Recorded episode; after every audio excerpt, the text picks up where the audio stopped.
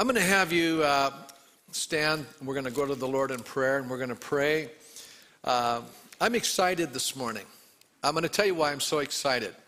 Not only is it Thanksgiving, I always love Thanksgiving, but I'm excited because uh, for, you know, probably over 30 years now, I've been praying with men before the service. This morning, we probably had one of the most exciting times of prayer. It was amazing. You say, what happened? I shared a little bit of what I'm going to share with you, and we entered into a time of worship and praise to God, and the Spirit of God came down. And I said to them, This has been my prayer for all of us.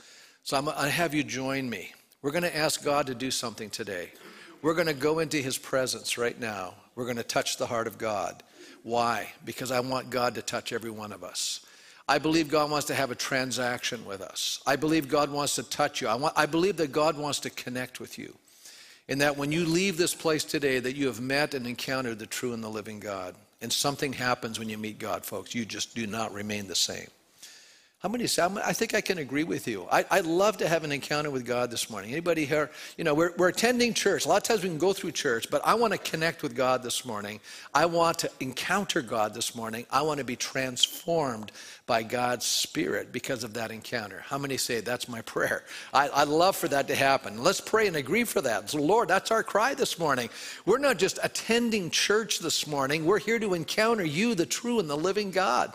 And I pray that your Holy Spirit right now would open up the eyes of our understanding, that you would give us the spirit of revelation and knowledge so that we might get to know you better. Father, that we might experience your presence in our lives, not just in this moment, but Father, even as we were in agreement this morning, we were praying that the spirit and, uh, and the garment of praise would replace the spirit of heaviness that so often infiltrates our souls. And I just pray that right now, that your divine presence would sweep over us. We would connect with you as we're focusing our hearts and minds on you. Lord, deliver us from the focus of our inabilities, our liabilities, our human struggles, our troubles, our problems. I pray right now, we're going to lay them at your feet right now, Father.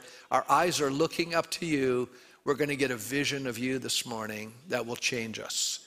And in that process, it will transform us. And we thank you for that in Jesus' name. And God's people said, Amen, amen and amen. You may be seated. Now, I know that many of you, many of you like cartoons, right? The funny pages, you know. And uh, one of my favorite cartoon writers is Charles Schulz. You know, he's the writer of Charlie Brown. Anybody ever heard of Charlie Brown? Uh, Charlie Brown is a cute little guy, and uh, some of you may not know this, but Schulz was actually a Christian. He was using this magazine to bring across some great thoughts. And so, in one of the scenes in the cartoon strip, this little girl named Lucy is asking Charlie Brown to help her with her homework. And she says to him, And I will be eternally grateful and fair enough, says Charlie Brown. And so he takes a look at what's going on. He says, and he says to her, I've never had anyone be eternally grateful to me before. And then he looks at the problem and he says, Well, all you got to do here is subtract four from 10, and then you find out how many apples the farmer has left. And then Lucy flips out. She says, What? That's it? That's it? I have to be eternally grateful for that? You know? I, I was robbed. I can't be eternally grateful for this. That was way too easy. You know, Charlie Blank, uh, Brown with his blank stare says, Well, whatever you think is fair, Lucy. And she says, How about I just say thanks, bro? On his way outside, Charlie meets Linus and he says, Where have you been, Charlie Brown? He said, well, I've been helping Lucy with her homework. Linus says, I sure hope she appreciated it. Charlie answers, Yeah, but at a greatly reduced price. so, appreciation and gratitude for others reveals something about the person who expresses it. Cicero, the ancient Roman great statesman, once said, Gratitude is not only the greatest of virtues, but the parent of all others.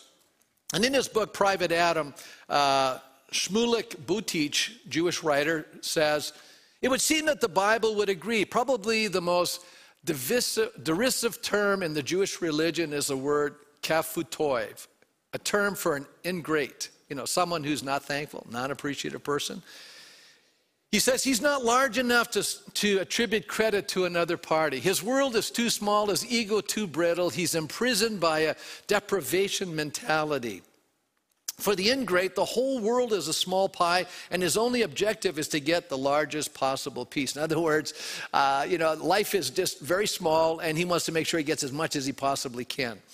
To give another person credit, even a small crumb, is to infringe upon the already inadequate piece the ingrate has grabbed for himself. The ingrate sees all men and women not as brothers and sisters, but as belligerents, not as companions, but as competitors. He can't give others their due because he isn't convinced that the world is big enough for the two of them. He feels weakened whenever he attributes his success to someone else's influence. His heart is too undersized, his ego too brittle to thank others for what they have attrib- contributed to his life. So, what is true about giving gratitude to and for others is especially true in our relationship to God. We need to realize how much God has done for us and express our gratitude towards Him. Now, I love Thanksgiving. I, you know, it's always an opportunity to reflect and give thanks to God for all that He has done. And how many realize that ingratitude, the opposite of gratitude, is one of the foundational sins that a Christian can enter into. Actually, I would say that the moment you and I stop being thankful, we have made it, we've taken a step away from God. And I can show that to you from the scriptures. Actually, this is a core issue. As Paul writing in the book of Romans, chapter 1 and verse 21, he says, For although they knew God, they neither glorified him as God nor gave thanks to him. You see, we've moved away from God when you do that. But their thinking became futile and their foolish hearts were darkened, and although they claimed to be wise, they became fools. Now, we celebrate annually a time called Thanksgiving. But I want us to turn to the words of the ancient psalmist, who's calling us to do more than just give thanksgiving. As a matter of fact, I've entitled the sermon, An Expression that is greater than thanksgiving. I'm going to show you something. It was kind of an awakening for me. I, would read this before, but you know, you ever, you ever run into a truth and you, you know, you've seen it, you've said it, but it didn't really register? How many of you ever had that experience? Things just went right on by. Well, this hit me this week big time. And, you know, it was like an epiphany. It was like an awakening in my soul. And I'm praying this morning that it'll awaken something inside of you as well. So, Klaus Westermann, who is a German theologian, he, he's trying to explain the difference between modern gratitude and biblical praise. So, the word I'm going to say is simply this that praise is an expression that's greater than thanksgiving praise. Now, we, we could sit down and look at a whole bunch of Psalms, and we're going to look at a Psalm in a minute, Psalm 66, and we're going to look at so many of the Psalms, they just start saying, Praise the Lord, praise the Lord, bless the Lord. And I want to focus in on that idea. He says, But our word thank, which has no corresponding word in the language of the Psalms. Now, I got to stop here and explain what he's talking about. And I, you know, I had to look it up you know, it was hard for me to just realize because when we're reading our English translation of the Hebrew language, we see words like thanks and thanksgiving. But he was right.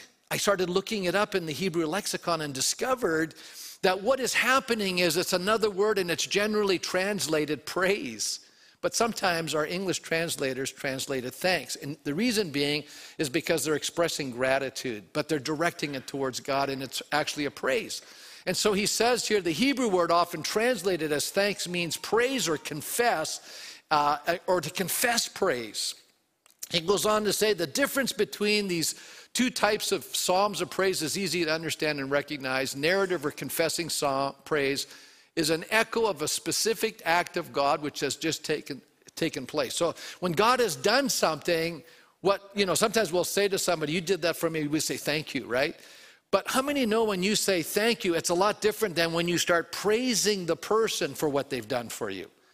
And this is what Westermann is going to bring out to us. He says, It is the liberated, rejoicing sigh of relief by a person who is rescued, who now says, Thank God for the rescue. Its basic structure is always God has acted. In other words, there's a focus on the fact that God has done something special, and it's created something inside of us and a, a, deep appreciation and gratitude that's overwhelming, but it moves beyond us just saying thank you.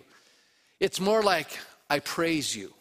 I praise you for what you did. The focus shifts, and, and this is the part uh, we need to understand. He says, the concept of thanks as we use it actually is not a natural one. uh, he says, praise is more spontaneous and genuine. And then he states, praise makes the object the subject of the sentence. What, is, what does he mean? He's saying, when we say thanks, the speaker is the subject, it's coming from us.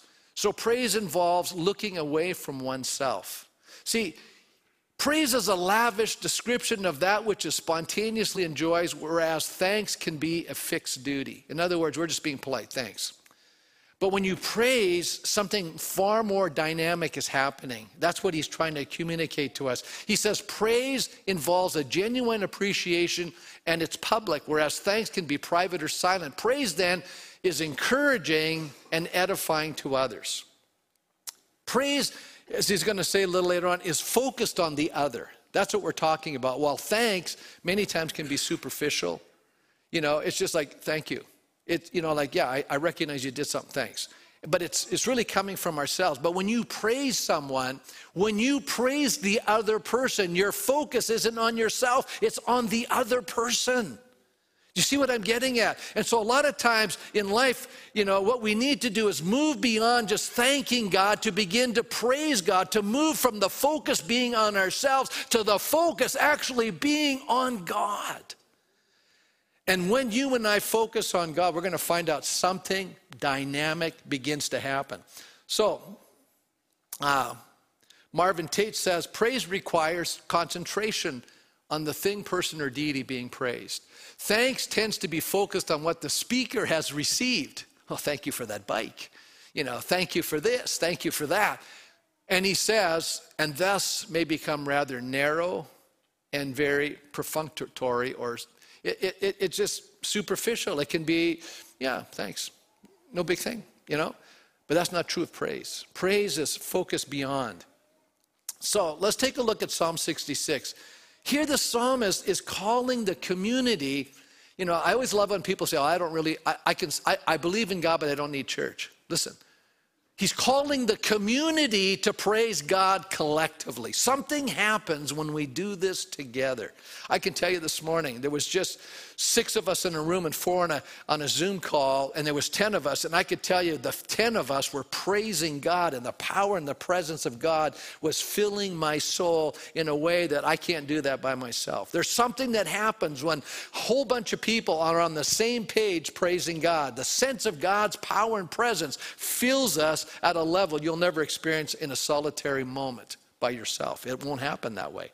They needed to publicly express something even deeper than gratitude because God's faithfulness had done something recent. There was a moment of crisis, something had happened. They don't, you know, I love the psalmist. Sometimes they don't tell you because it then fits to many occasions it's done intentionally so that you and I can embrace, you know, whatever God's done for us that we can begin to praise Him. We hear this collective community of faith rejoicing, but we also hear the personal testimony of the individual. Derek Kidner says on the large scale, the, uh, the church uh, bears witness primarily to the once and for all acts of God and calls men to his kingdom, while at a personal level, the individual adds a testimony to God's continuing and ultimate care. So let's take a look at three reasons why we need to praise our awesome God. And the first one is that God does amazing things. He does powerful deeds in the earth. Is that amazing? You know, I, I, think about all the things God does. You know, sometimes, you know, we have a hard time believing God can do something, but we got to stop doing that. You know, think about the power of God. When God wills to do something, there's nothing that can stop it. No human rebellion can even impede what God's about to do. God's going to uh, complete what he promises to humanity. And when we consider all that God has done for us, all we can do is praise Him. He's worthy of our gratitude. The more we know Him, the more our hearts overflow with praise and thanksgivings toward Him. One of the reasons I don't think we praise God that much is we really haven't got to know Him very well. The more I get to know Him, the more I adore Him. The more I rejoice in Him, the more I delight in Him, the more I want to know Him, the more I want to get close to Him, the more I want to praise Him. You know, Here's an explanation of why. Verse 1 Shout for joy to God, all the earth. God is literally, the psalmist is calling the entire world to praise him. You know, one day this is going to happen. It's going to happen, folks. You know, sing the glory of his name, make his praise glorious. You know, I was thinking about this morning as we're worshiping God and we're praising him. Let's make his praise glorious. Were you praising him with your entire being this morning? Or you just go trudging into church another Sunday? I'm just going through the routine. You know, I want to awaken something inside of you today. Do you get a sense of that? I'm trying to call us to praise because the psalmist is doing it. Say to God, How awesome are your deeds! So great is your power that your enemies cringe before you.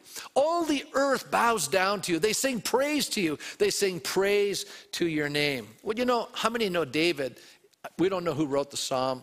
I, I was reading something a little you know, some people feel like David actually was a collector of a lot of the songs that people sang. He was just kind of compiling them. Who knows? But here's the point David knew what it was to praise God. We all can say amen to that. As a matter of fact, when David became the king, the first thing he was concerned about was that the Ark of the Covenant would be brought to his capital city, Jerusalem. And David went about doing that. And then we, we find, he finally figured it out. He tried once and it was a failure, and somebody lost their life. And so David got discouraged, but then again, he tried again. He wanted to do this right. And here we read in 2 Samuel, it says, wearing a linen ephod, David was dancing before the Lord with all his might. I, I would say he was an enthusiastic worshiper. How many say that's true? Then you get a sense, I'm not advocating for excessive emotionalism here, but sometimes as Canadians, we're pretty stodgy in church, you know, but when we get to a sporting event, we get a little more rambunctious. What's with that?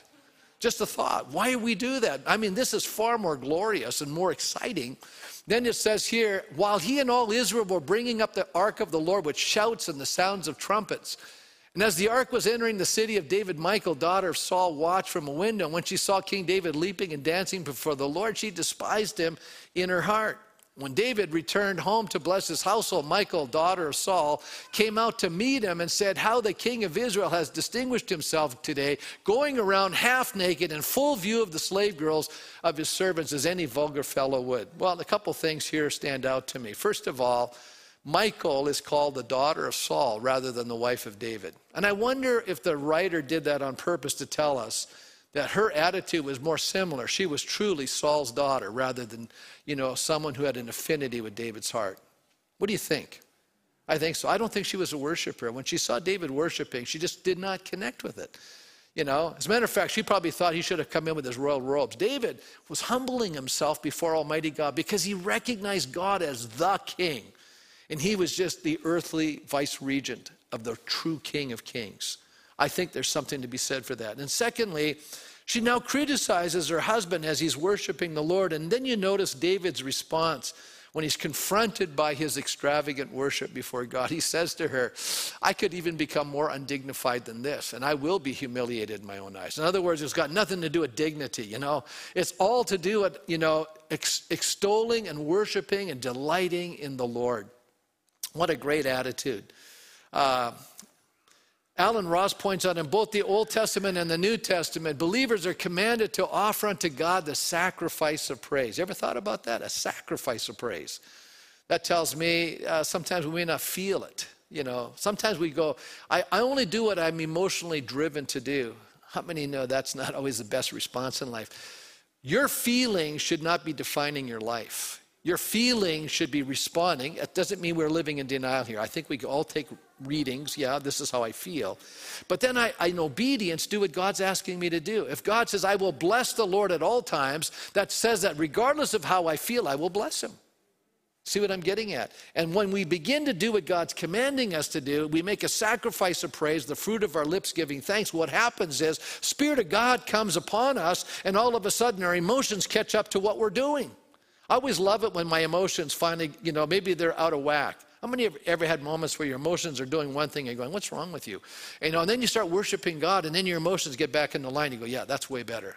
I, I'm starting to feel more myself again. I think there's something to be said about not allowing our emotions to define how we're going to worship God. That's all I'm saying. The fact that it's commanded means it's a binding responsibility, and the fact that it's called a sacrifice means that it's a form of worship, an offering to be given to God. In Israel, believers were bound, duty bound to praise the Lord, and it always cost them to do so. But praise, in the biblical sense of the term, has fallen on hard times. Hmm, what's he mean by that?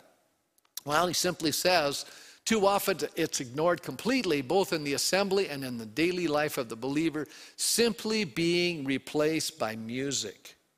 Now, I love music, but that's not praise and worship, it's just music. Okay? You know, and frequently it degenerates into a forced duty or a boasting in which the self is exalted. That's not what we want. Uh, he goes on to say here most true believers would say that they are genuinely thankful for all that the Lord has done for them, but genuine individual praise in the congregation is rarely a part of their experience. Well, that's a very challenging statement by this uh, biblical theologian. He's basically saying, guys, when we gather together, we should be coming ready to praise God. We should actually be preparing our hearts before we come so we can worship God with all of our hearts. You know, we don't drag yourself in here and then drag yourself out and say, Oh, I did my duty. I went to church today. No, I think we come to worship God collectively. We begin to praise Him. And something happens when we do that. And I'm going to show you what's going to, about to happen. Well, in this psalm, we're told that we're to shout and sing with joy to the Lord. Why? Because God's deeds are awesome. How many are thankful that God saved us? How many are extremely grateful that Jesus laid down his life on a cruel cross and rose again from the dead so you and I can have freedom from sin and experience a new life? An eternal life, a resurrected life, a powerful life that even overcomes addictions. We should be praising Him for that. You know, come and see what the Lord, what God has done, how awesome his deeds are for mankind. He turned the sea into dry land. He, they passed through the waters on foot. Come, let us rejoice in him. So he doesn't talk here about his creative acts. He's now referring us to a redemptive act. He's talking to the nation about the place when they came, became a nation. Do you realize that's when they became a nation? When they came out of Egypt and they crossed the Red Sea into a new land. They were now experiencing a momentous moment in their life. That's why the Jewish people celebrate the Passover. It's because now they've become a nation and they're walking in the promises of Almighty God. And when you and I actually. Uh, experience Christ because I love what Paul says. You say, well, how does this apply to us as New Testament believers, this Passover moment? Well, Paul says, For Christ, our Passover lamb, has been sacrificed. Paul is bringing us back and saying, We too are God's people. We too have a Passover experience. We too have been delivered from the judgment of sin over our lives. We too have been brought into God's promises. You know, you and I now are inheritors of all spiritual blessings in heavenly places. We don't come into an earthly land, but we come into God's promised blessings for our lives. We too need to rejoice and delight in what God has done for us, his great saving act in our lives. And then, you know, as I was saying, thinking to myself, with, without the cross, without the resurrection, we'd still be in a sense. That's why we do the Lord's table. It's a reminder of what has happened. This is our, in a sense, well, it is, it's our Passover. We're celebrating that moment. We just did that few moments ago. And then in Psalm 103, verses 1 and 2, we're called to praise, to bless the Lord. Bless the Lord, O my soul, and for all that is within me, and not to forget his benefits. Okay, I gotta, I gotta tell you, this is so amazing to me because, you know, a lot of times we forget. You say, what do you mean we forget? Again, I'm to quote Klaus Westermann. He's writing, he said, when you're living in an, an, age like ours, do you realize that you and I cannot absorb all that's coming at us? How many say that's true? And so we purposely are just picking what we want and we're forgetting. Things are moving past us all the time, right? And we're forgetting. And you and I have to decide what we're going to remember and what we're going to forget. But one of the things we tend to do is forget what God's done for us. Why do we do that? Well, it says this coordination of bless and forget nots expresses a very profound truth. Not only those who praise do not forget. That's an important line. Only those who praise do not forget. One may indeed speak about God and still have forgotten him a long time ago. I'm going to share a shocking thing. And I, have studied in seminary, I've, been, I've done 21 years of postgraduate studies, and most scholars are not conservative. A lot of them are liberals. They talk about God, but they don't know God. They forgot about him a long time ago. It's tragic. You know, one may reflect upon the nature of God and still have long since forgotten him. Forgetting God and turning away from God has all, always begins when praise has been silenced. I want to ask a question now. Has praise been silenced in your life? Are you praising God? I want you to think of Paul and Silas. They were praising God and they were connected to God. We're going to talk about how that changes the way you're going to see life. People who praise God have a different vantage point, it's a transformed vantage point. the secret of praise, excuse me, is its power to make connection with God. Through praise, one remains with God. That's, that's the point of the sermon. This is the expression that's greater than thanksgiving it's praise. It keeps you in God's presence. You're now connected with God. In the presence of God, you know, like it says, uh, when, when Israel was praising God, God says He inhabited the praises of Israel. He inhabited the praises. He lives in our praise. That's how you and I connect with Him. Praise. Think of the Lord's Prayer Hallowed be your name. What's he talking about? Praising the name of God. Well, let's move on to the second reason. No, this is a song I decided to. Um, second reason for his preservation is, is for his preservation in times of testing. How many realize in this life there's disappointment? Anybody here ever been disappointed? Anybody here have terrible things happen, difficulties, frustrations, losses? I mean, we just go down the list, right? Challenges, trials, how many recognize that? Well, we can pretend they don't exist. We can live in denial. Some people try to do that. But here the psalmist gives another reason for praising God. God preserves and sustains us in the darkest hour of trial and testing. Look at verse 8. Praise our God, all peoples. Let the sound of his praise be heard. For you, God, tested us. For you, God, tested us. No, who's bringing us into the test? God is. For you, God, tested us. You refined us like silver. God is the one who allows the test to come into our lives. For you, God, uh, uh, uh, you brought us into prison and you laid burdens on our backs. That doesn't sound, hey, did God not lead Joseph into prison in the Old Testament and laid burdens on his backs? Of course he did. You let men ride over our heads. How many have ever been a Christian and all of a sudden you've had a boss that was nasty? Somebody riding over your head? You know? Anybody have that experience? Yeah. We went through fire and water, but you brought us to a place of abundance. So God says, I'm going to use these things to bring you somewhere. You know, the great British preacher Charles Spurgeon wrote, All saints must go to the proving house. In other words, God's going to test you. God had one son without sin, but he never had a son or daughter without a trial. Why should we complain if we're subject to the rule which is common to all the family, in which so much benefit has flowed to them? What's he saying? Spurgeon is saying God's going to allow you to be tested. God's going to allow you to be tried. God's going to allow testings to come into your life. Why does he do that? He's refining you. He's bringing you to another place. Listen, you know, I've been a Christian now almost five decades, and I'm going to tell you something. The greatest lessons I've learned in life have been in the hard times. How many say that's true, Pastor? That's been my experience. I've learned a lot in those. You know, at the time, you, not, you think you're learning nothing. At the time, you're wondering if you can even keep going with God. You're struggling, you're falling, you're bumping along. But you know something? When you come out of that hour, all of a sudden you look back and you say, oh my goodness, I'm a different person. I'm stronger. I understand. I get it now.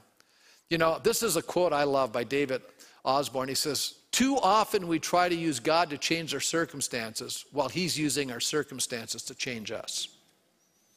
I would take a picture of that one. Isn't that true?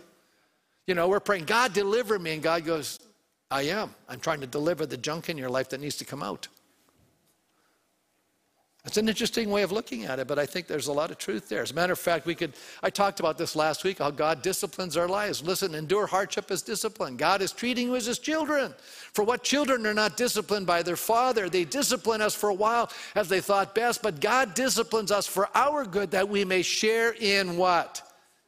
His holiness. God has a goal in our life. To be holy means to be like God, to be other than, to be separate from what we once were, to be separated from our sin, to be more like God. God is designing these things in our lives to bring us to Himself so that we would be unlike what we were. Because, you know, a lot of people say, oh, we just got to accept each other the way we are. Friends, you and I are steeped in sin. We need to be delivered from what we were so that we could become what God designed for us to become. We need to become like Him. No discipline seems pleasant at the time, but painful. Later on, however, it produces a harvest of righteousness and peace for those who have been trained by it. Here in our text, the writer gives us powerful reasons for praise and thanksgiving. It's that God preserves our lives, He keeps us from slipping. We're kept by His power. That's why we pray. Lead us not into temptation and deliver us from the evil one. It may be this psalm that Peter's thinking about when he's writing to uh, in his first letter. He says, Who through faith are shielded by God's power until the coming of the salvation is ready to be revealed in the last times. And in all of this, you greatly rejoice, though now for a little while you may have had to suffer grief in all kinds of trials. Listen, nobody likes trials. None of us do. You know, I want to learn as much as I can and get through as fast as I can. But sometimes God goes, Yeah, but the point is, I'm teaching you patience, or I'm teaching you endurance, or I'm teaching you long suffering, right? He leaves us in these things for a season, but let's not lose heart. Let's continue to praise Him. Let's continue to worship Him. He says, These have come so that your proven genuineness of your faith of greater worth than gold, which perishes, even though refined by fire, may prove genuine and may result in praise, glory, and honor when Jesus Christ is revealed. In other words, God is refining us, and that we'll come out of these experiences truer, stronger, more committed than we ever have before. You know what? This life is, is, is fading, it's perishing. You know, if you're living for this world, you'll be deeply disappointed. I can tell you that right now. Though you have not seen him, you love him. Even though you do not see him now, you believe in him and are filled with an inexpressible and glorious joy. For you are receiving the end result of your faith, the salvation of your soul. We not only praise him for the work he does in our lives through the storms, challenges, and difficulties, it's the process that enables us to become more godly, more patient, more caring person. I love what Helen Keller says. Character cannot be developed in ease and quiet. Only through the experience of trial and suffering can the soul be strengthened, vision cleared, ambition inspired, and success achieved. But not only do we praise God, our awesome God, for his provisions, he saves us, as well as shielding us and keeping us, but we also praise him for personal answers to prayer. Do you know it's incredible to think that God responds to you and me in a personal way? Who am I, O oh God, that you're mindful of me? We got over 7 billion people on the planet, and you're listening to me. Does that ever blow your mind every once in a while to think that God's listening to you and me? Who are we? You know, David was overwhelmed by that thought. Derek Kidner says the final word of gratitude is not only for the answer to prayer, but for the reality that this answer reflects an unbroken relationship to God. He hears me and he answers me. Don't you think that's beautiful? God heard my cry. He says, I will come to your temple with burnt offerings and fulfill my vows to you. Vows my lips promised and my mouth spoke when I was in trouble. You ever have those moments say, God, if you'll get me out of this, I'll do this? Negotiating, that's what it's called. He says, I will sacrifice fat animals to you and an offering of rams. I will offer bulls and goats. Well, we don't do that today. Jesus is the ultimate sacrifice. What do we do? We offer our bodies, we offer our minds, we offer our lives, we offer our time. This is what we offer. The fruit of our lips, we give thanks. He says, Come and listen, you, all you who fear God. Let me tell you what He's done for me. I want to stop there. You know, I've, I made a decision. I was looking at this text and I said, You know what? Tuesday nights we have prayer. But I'm going to start having you guys, when you come, share testimony. I want to hear how you became a believer. I want to hear how God is answering your prayers. Why do I want to hear it? Because I think we all need to hear how God is working in our lives. Amen? Come and listen, all you who fear God. Let me tell you what He's done for me. Do you think it's a good thing to share what God's doing for you? I think it's a great thing. I cried out to Him with my mouth, and His praise was on my tongue. Now, if I had cherished sin in my heart, the Lord would not have listened. But God has surely listened and heard my voice in prayer. Praise be to God who has not rejected my prayer or withheld his love. That's that Hebrew word, hesed, that covenant love from me. Here we find this personal response to worship and praise to God for answered prayer. Think of all the times you've cried out to Him and He's answered. I've, I, I, I, you know, if you've been a Christian a long time, I can tell you, and you pray, God has answered so many prayers. He's answered so. I have prayed for so many people in this church. I've prayed for years for people. I've seen God answer in marvelous ways. I am amazed at how God has answered beyond what I could ever ask or even hope for. Seasons of distress, times of misfortune, moments of reversal. Here the enemy has attacked the work of God, and then the work keeps progressing. He becomes personal. Sometimes he attacks the leader. You know, if you can't get the work to stop, let's take out the leader. You know, I, I, I've sensed that in my life. What sustains us in our walk with God? Our personal cry to God. Lord, every day I get up, my first thoughts are to you. I cry out to you in the morning. In the morning, do I lift up my voice to you? I pray to you. I praise you. I, I rejoice in you. I worship you. You know, then he goes on here and he's, psalmist says, the only thing that can impede prayer is if I begin to cherish sin in my heart. And it says here, what does it mean to cherish? It's the idea of delighting or gloating in sin. Sin is always an impediment, not only in my relationship to God, but my relationship to my, my fellow people, the people around me. You know, and God will not allow that kind of arrogance to grow in our lives. He's not going to respond to us in those times. He's going to say, deal with that junk in your life. You know, maybe some of us in this room, you know, there's things in our life, God says, I want you to just confess it. You say, well, yeah, but I struggle with that. I'm kind of addicted to this thing. I have a secret delight in it. I'm saying, here's you how you should pray Lord, give me a hatred toward what I currently love, and create within me a longing for what is righteous. Help me to begin to do the very opposite of the very thing I'm craving for. And guess what God will do? There's a power inside of a believer that's greater than their sin.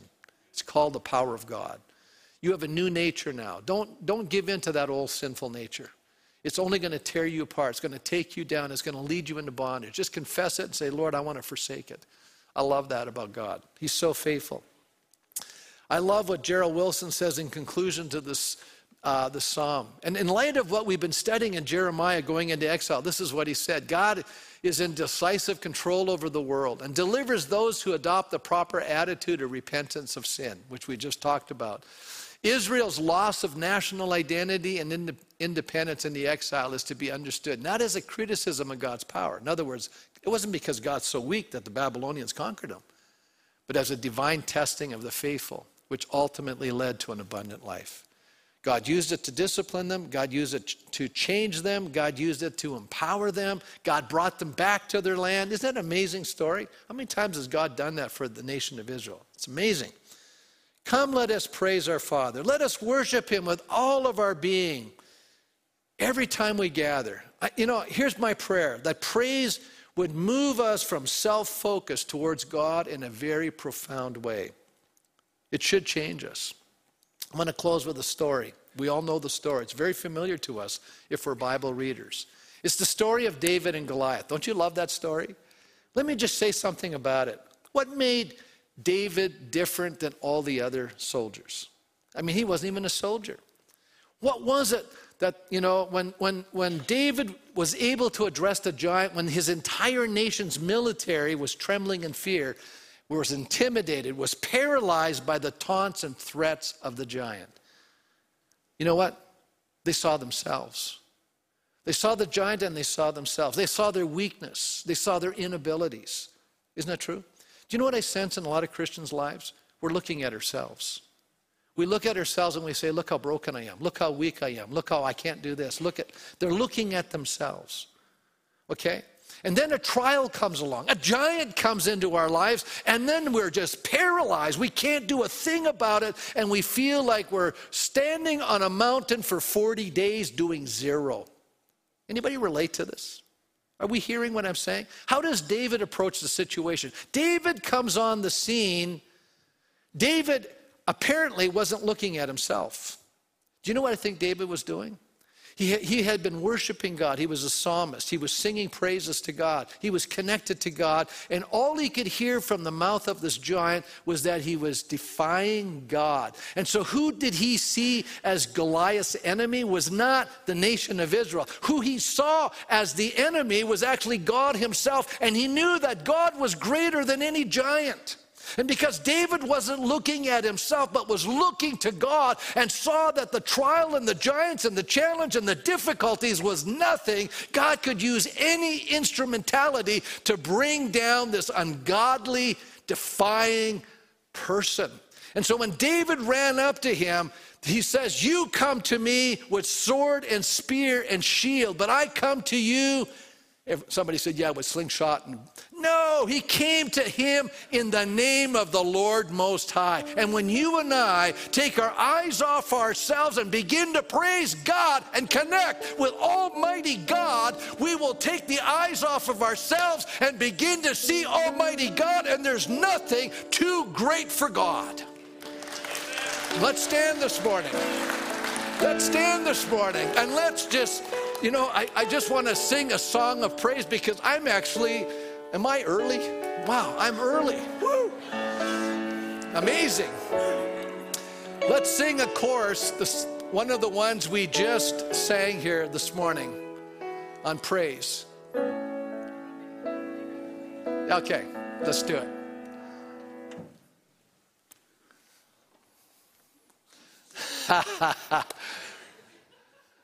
I, I feel like, you know, the only way to end this service is if we praise Him. How many say amen, Pastor? How many say, I want to praise Him this morning? I want to praise Him this morning. I want to praise Him this morning. Are we ready? No, the second one we sang. Yeah, we're thanking this God. This never happened before. I'm, I'm putting her on the spot. This is my daughter, though. I've done that before. I can take it. Okay. Praise God.